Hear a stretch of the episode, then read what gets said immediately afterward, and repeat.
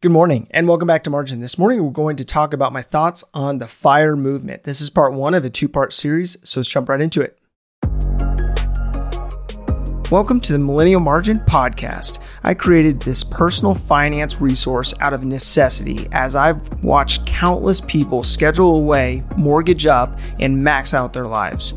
Margin is simply the antithesis, providing leeway in an increasingly marginless culture.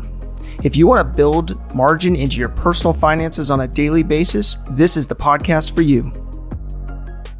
So, you've probably heard of the FIRE movement. The FIRE movement is Financial Independence Retire Early. This movement was arguably begun back in the early 1990s when Joe Dominguez and Vicki Robin wrote a book uh, called Your Money or Your Life. Now, I've brought up this book before. Uh, it was a recent read for me, even though uh, the book was written quite a long time ago now. Uh, but the book really focuses in on uh, the fire movement, even though at that time they didn't call it that. So there's a popular blogger named Pete Adeney who uh, is otherwise known as Mr. Money Mustache, and he built a uh, community around the fire movement up in Boulder, Colorado. Now, what he uh, really focused in on was taking those principles uh, from Your Money or Your Life, that original concept, and expanding upon it to build a community around that topic. And so, as he has moved along, he has brought many people on the path of uh, financial independence through the lens of finding what matters most to individuals and then basically planning out an early retirement or the option to retire early based on uh, structuring your personal finances around making those things happen. So, this approach of simplicity in the way that you're living has been coined originally by him. Uh, he was originally a engineer uh, who was able to work with his wife to uh, to amass about 25 times their annual spending in order to retire around the age of 30. So they went through that process early on, kind of told their story, and then from that uh, amassed a great deal of uh, readership because of other people looking for this lifestyle, looking to accomplish this lifestyle as well. So, Mr. Money Mustache uh, refers to this as a very successful marketing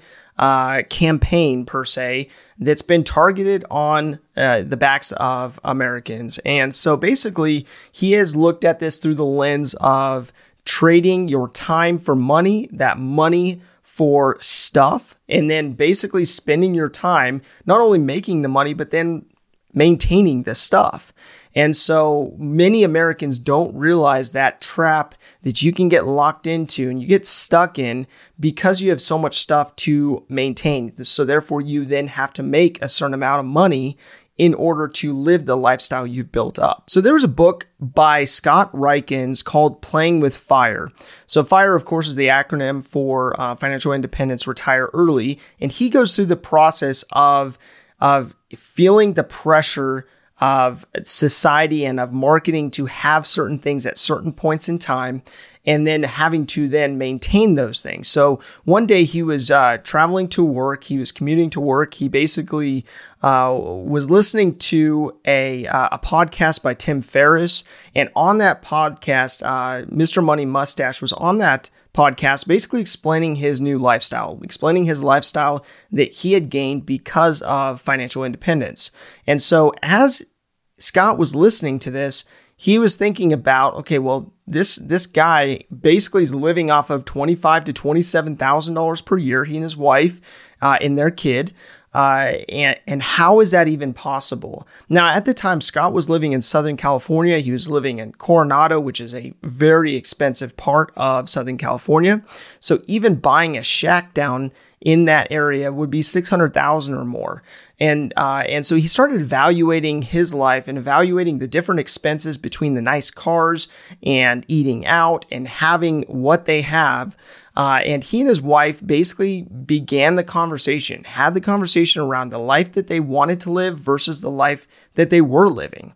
And so they built out a all encompassing plan of figuring out okay how to actually exit the rat race how to uh, build up those savings and move to a less expensive part of the United States and so on and so forth. So Scott went through that process uh, that uh, that he outlined in his book, and uh, and it really transformed his life. So as Scott was listening to Pete, or otherwise known as Mr. Money Mustache, talk about how he had saved 25 times his annual spending by the age of 30, around the age of 30, uh, in order to retire and basically plan on spending 25 to 27 thousand dollars per year in order to do that, and utilizing real estate and index funds to accomplish that. It piqued his interest. It piqued the interest of Scott in figuring out what would this look like in order for me to translate my income to wealth in order for me to then live off that wealth to be able to live the life I want to live. So those of the fire community operate off the 4% rule. And they, they have this rule of thumb that you basically save up 25 times your annual spending and you invest that so that then you can live off of 4% of uh, of basically the proceeds of the growth. And so it's very much so growth focused. Uh, the the aspect of scrutiny, I would say, that the fire community has gotten in recent times uh, has been the fact that interest rates are at historical lows. And also, cap rates on rental properties or on vis- investment properties are also very low. And so, when you're looking at the, the aspects of that 4% rule working well, obviously you're looking at interest rates. You're also looking at how your investments perform. Now, fortunately, in the last couple years, the investment side, uh, outside of, of the market volatility in the beginning of last year, uh, has been very positive for many people. And people have seen some pretty great returns. And so the interest rate and also the cap rates on rental properties may be less of an issue because of that. So the fire community focuses a lot on the safe withdrawal rate, which basically prevents you from uh, killing your nest egg by going into your nest egg prematurely and and uh, dwindling that. But really, it focuses on the growth of what you have saved and the reoccurring income that you have built up. So it's focused on, okay, living off of that income and not, you know, living off of the the nest egg that you've built along the way.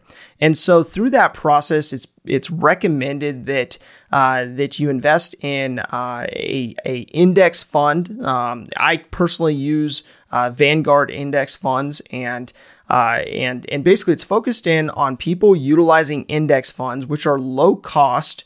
Uh, they have low management fees. Uh, and and have a lot of perks in that aspect. It's also looking at a wide stroke of the S and P 500 or whatever you're in, invested in uh, versus going out and investing in individual stocks that have a tendency to be a little bit more volatile and you want to be uh, mindful of that. So, overall, this reduces the risk. And if you're not having someone actively manage uh, your investment portfolio, you're also uh, paying lower cost when it comes to an index fund versus a mutual fund and having that mutual fund managed by a fund manager.